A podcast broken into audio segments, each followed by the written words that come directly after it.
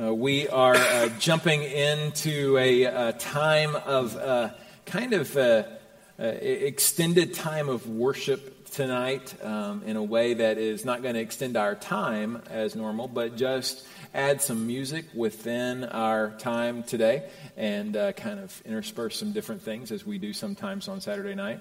And we're going to do it all based on Psalm 63. So I would encourage you to get your Bible out uh, or get your phone out or uh, get your memory out. If you've memorized it, that's great too. Uh, but we're going to be in Psalm 63, a psalm written by David. Uh, and as we are aware, uh, many of us have grown up hearing that uh, David had a heart uh, for God. Um, now, certainly, there were a lot of things that he didn't have going for him, a lot of um, issues, some poor decisions that he made. Um, but over the course of his life, we also find that he was a worshiper of God, even from early on in his life. And um, this interesting, inter- I found this uh, from uh, regarding Psalm 63. Uh, Chrysostom he was the Archbishop of Constantinople in around 347 AD.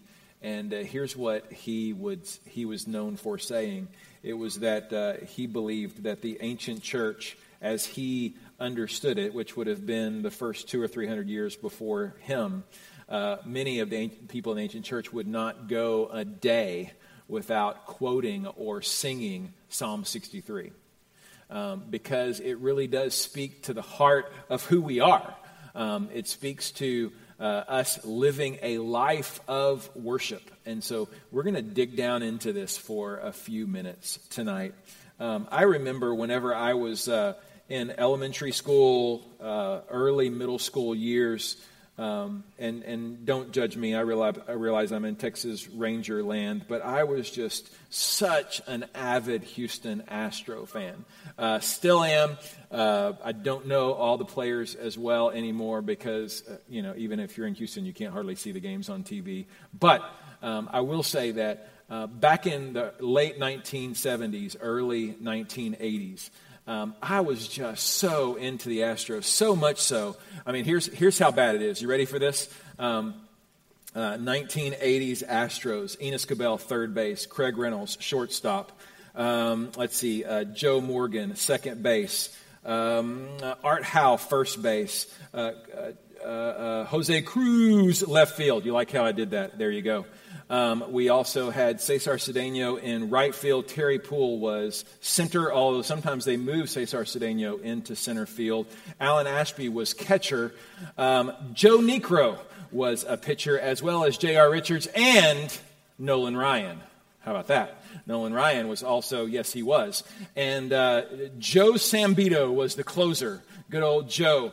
Uh, that was the 1980s Houston Astros. I watched as many games as I possibly could, went to as many games as my parents would purchase tickets, and in every one of those games that I watched, either live or on the TV, I actually filled out one of the scorecards, the whole game. So I knew all of their stats. I knew everything. I, I, I, could not wait until the next game when that game was over. As a matter of fact, there wasn't anybody who was forcing me to do it. There wasn't anybody who was begging me to do it. Um, I just did it. And that year, it was a great year to be an avid Astros fan. As a matter of fact, it was their first year in their franchise history to ever go to the playoffs. Um, they actually beat the Los Angeles Dodgers in a tie uh, that sent them in a that they were tied for the West, and then they won that tiebreaker. Went on to play the Philadelphia Phillies in the National League Championship and lost to the Phillies uh, three games to two, to two, keeping them out of the World Series. Um, but wow, 1980. I mean, I was into every single game. I was a little addicted. I bet you, if you were to look over the course of your life, there's something that you've been just a little addicted to. Something that you just had so much of a hunger for that you just could not wait to do whatever it was, or to be with whoever it was, or to watch whatever it was again. I think our heart can latch on to something, and all of a sudden, it's not about being forced to do it, it's not about being required to do it. It's just because we have that desire inside of us. And so, the next few minutes, I want us to dive into Psalm 63 because what David exemplifies for us is that kind of desire for the one true God. It wasn't a psalm that he wrote, it wasn't a lifestyle that he lived that was done so because he was forced to, or because somebody begged him to, or because somebody paid him money to, or because it was just out of habit. It was because he had a heart for God. It starts out this way in Psalm 63, verse 1. O God, you are my God. Earnestly I seek you. My soul thirsts for you. My flesh faints for you, as in a dry and weary land where there is no water. So I have looked upon you in the sanctuary, beholding your power and glory. David is in this moment, as he introduces the chapter, mentally picturing the Lord mentally picturing God as I am looking at you in your holy sanctuary and recognizing who you are, God. And so, the first question that we enter into as we discover the heart of a worshiper is Am I aware that God is here? Am I aware that He is in this moment? You see, some, some say that David was actually in the wilderness at this time because he was fleeing his son Absalom.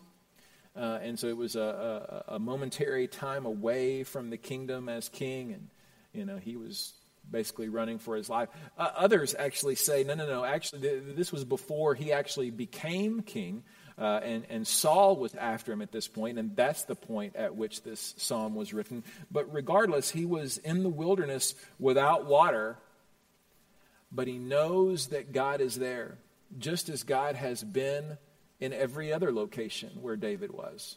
Just as he was there when David was fighting Goliath, just as he was there when David was fighting off the bears and the lions to protect those sheep, God is there. And David is speaking to him, and my curiosity goes to each one of us in this moment. Are we aware that he is here? You know, you don't have to ask him to be here. No, you never do. He, he is here. He's here in this moment. So I'm going to ask you to do this. I'm going to ask you to close your eyes. And uh, as you do, I'm going to invite you to uh, just allow a picture of God to come into your mind. I don't know what that is, I don't know what that means for you. Isaiah had some thoughts about that as God revealed himself to Isaiah. Where does your mind go? And then next, what, what's on your heart to tell him? Go ahead and tell him right now. Just, just tell him. Maybe what you want to tell him is, I've just been going so fast and so hard that it's been hard for me to focus on you at all. And so, God, forgive me, but I'm just going to exhale me right now and inhale you in this moment, God. I'm going to breathe you in. Maybe that's your prayer tonight. I don't know. But allow your mind's eye to picture him in this moment. What are you saying?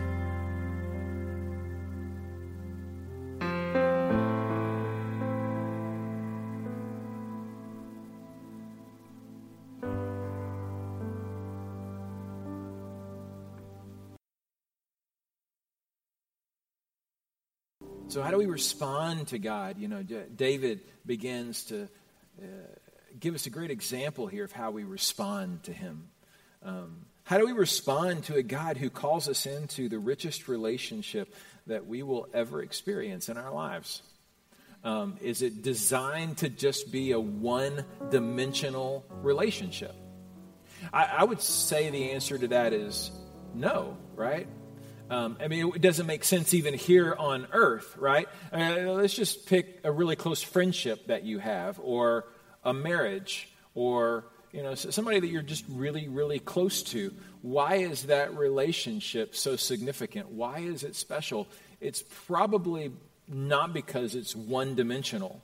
Um, imagine for a minute if, if, if Holly and, and I had this type of relationship. Every time I, I talked to her, I would say, Holly, will, you fix me dinner? Um, will you wash my clothes? Will you buy me that book? Will you mow the grass? Will you talk to that couple over there who isn't convinced at all that I preach very well and convince them otherwise? Will you tell me what a great husband I am? And at this point, you're thinking, she's got something she's going to tell you. Yes. Probably not that. If that's, if that's all that the relationship was built on, be really one dimensional, wouldn't it? Or what if every time we spoke it was, Holly, you are so awesome? And she, she's like, Well, yes, I, I know. Randy, I, I know that. Well, Randy, where, where, where do you want to eat? I mean, you are just so amazing. Well, yeah, I was just curious what you were thinking about. I mean, you, you are just so gracious. Uh, Randy, barely. I'm barely gracious with you right now. Uh, we, we, we really need to talk, Randy. You are so, oh, you are so, and you see again, it becomes very one dimensional.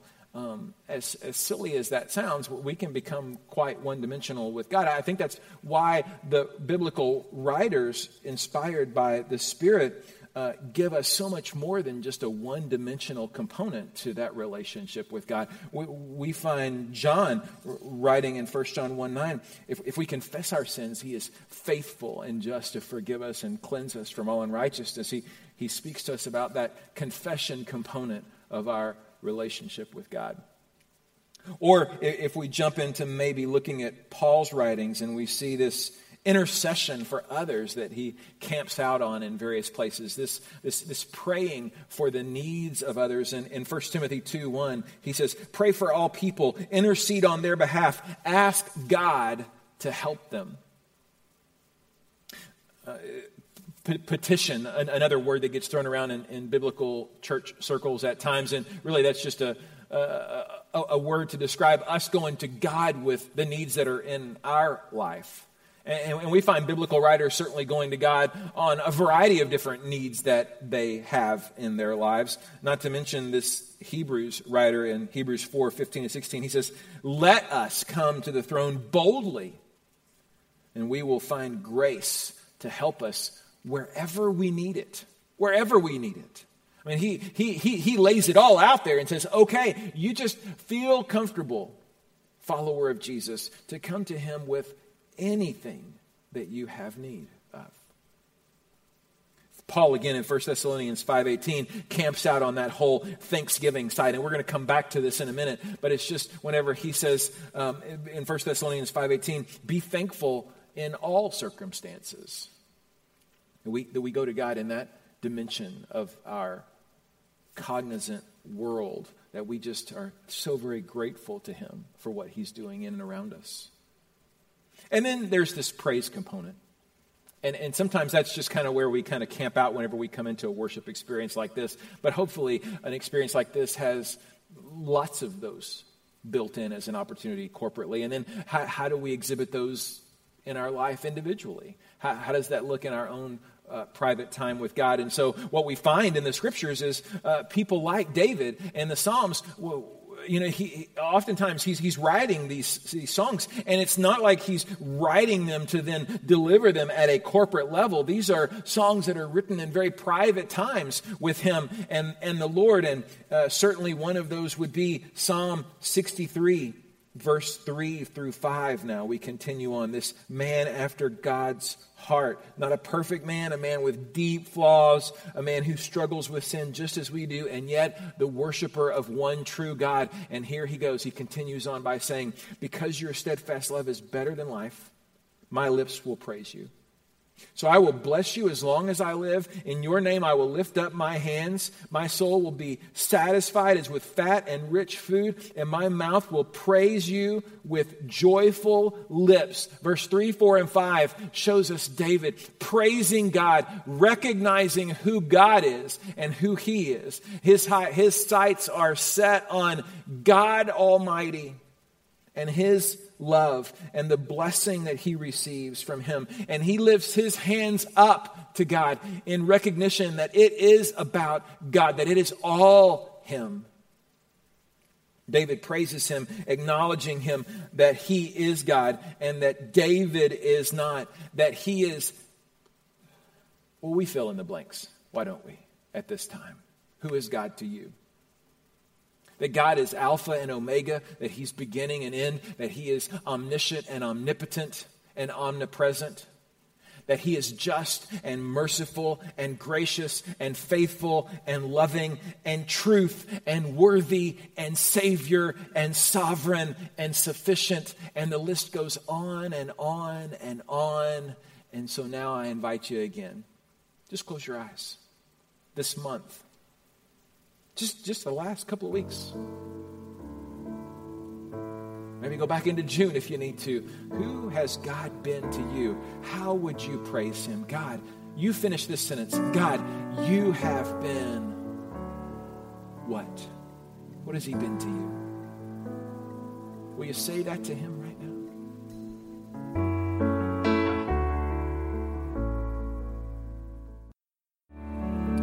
soul will be satisfied as with fat and rich foods, and my mouth will praise you with joyful lips. And then he says, When I remember you upon my bed and meditate you in the watches of the night. Watches of the night, um, that's not a term that we're probably very familiar with, but uh, there were four three hour watches of the night. That was terminology really based on protecting, right, the, the, the, the, the city uh, the watchman would take those three hour increments. And so the, the night, literally from sundown to sunup, would be divided out in these three hour increments for the watchman.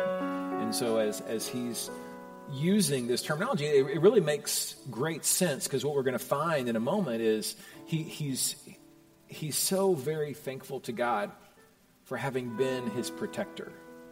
So I wonder if maybe that image just kind of pops into his mind, even as he's there in whatever watch of the night it is, as he's there in the wilderness by himself. And he's thinking about God, and he's, uh, this word meditate shows up here.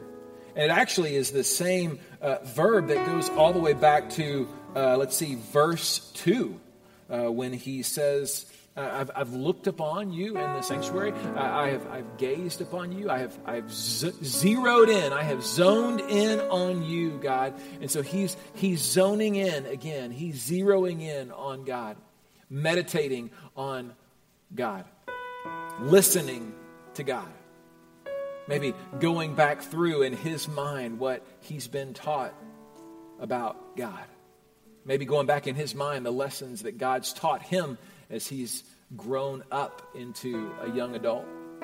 But in this moment, it's all about him focusing in on God's words to him. We have a whole completed now book that is God's love letter that has his words in it for us to meditate on. And so, as we go through this next time, Michael's going to play, and it's not going to have any words attached to it to get us distracted. Uh, we've just chosen some scriptures to be on the screen that we know speak to the character of God and specifically as it relates to His will for us because it comes out of His character, out of who He is. So, I'm going to invite you to, in this continued spirit of worship, to just zero in on the words and as you do, know they are words from Him. And maybe as you do, and you're listening and listening to His voice speak those words, allow Him to attach those words to experiences in your life. Maybe moments that are coming up where you're going to need what He's talking about. Maybe something that you've been battling or dealing with that what, you, what you're about to see on the screen is exactly what you need, you see, because you're going to meditate on that and God's Spirit is going to connect the dots for you. So use that, use this time to allow Him to do that at this time.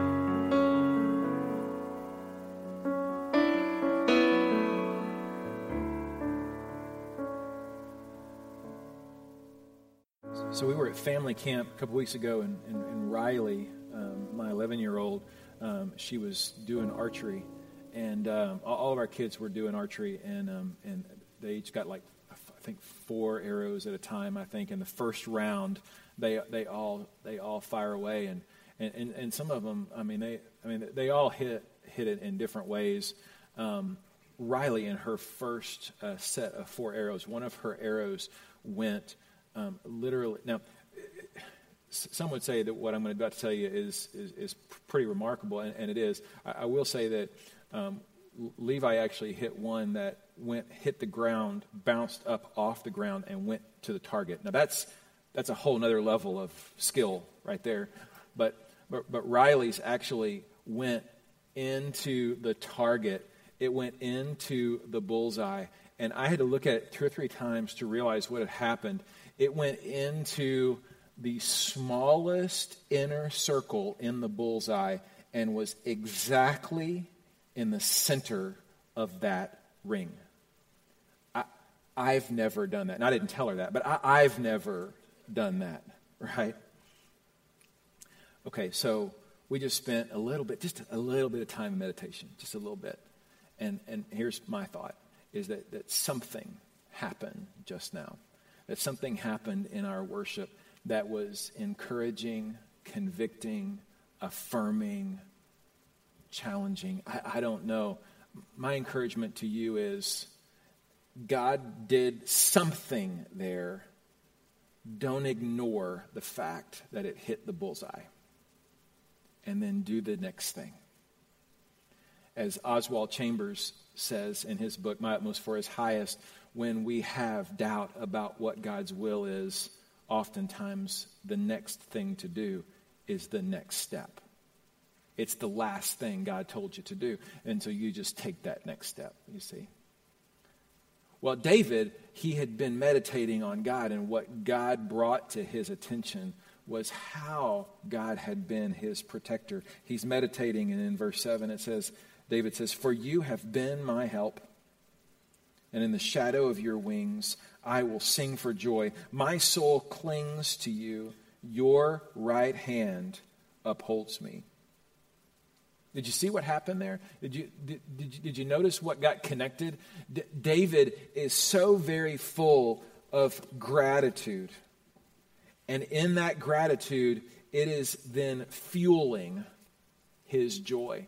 It is fueling his worship. It is fueling his rejoicing before the Lord. He sings for joy in verse 7 and 8. And so the question is um, what is it that you are really so very grateful for that can fuel your joy in this moment, but also in the coming days? So I'm going to invite you again, do this with me. Let's close our eyes. And as we do, we're going to approach the next few minutes in a spirit of gratitude. What has God done in your life today, this week, this month, that you are so very thankful for? And maybe you haven't told Him, or at least not lately. And you would just say, Thank you, God. God, thank you that you have been my healer. God, thank you for for my spouse. Thank you for my children. Thank you for providing for me. Thank you for protecting me. Thank you for that extra $500 that showed up. Thank you, God, for the $500 that didn't show up, and yet you made a way anyway. Thank you, God, for my salvation. You fill in the blanks, but as you do, will you enter into it with a time of just gratitude to Him for what He's done.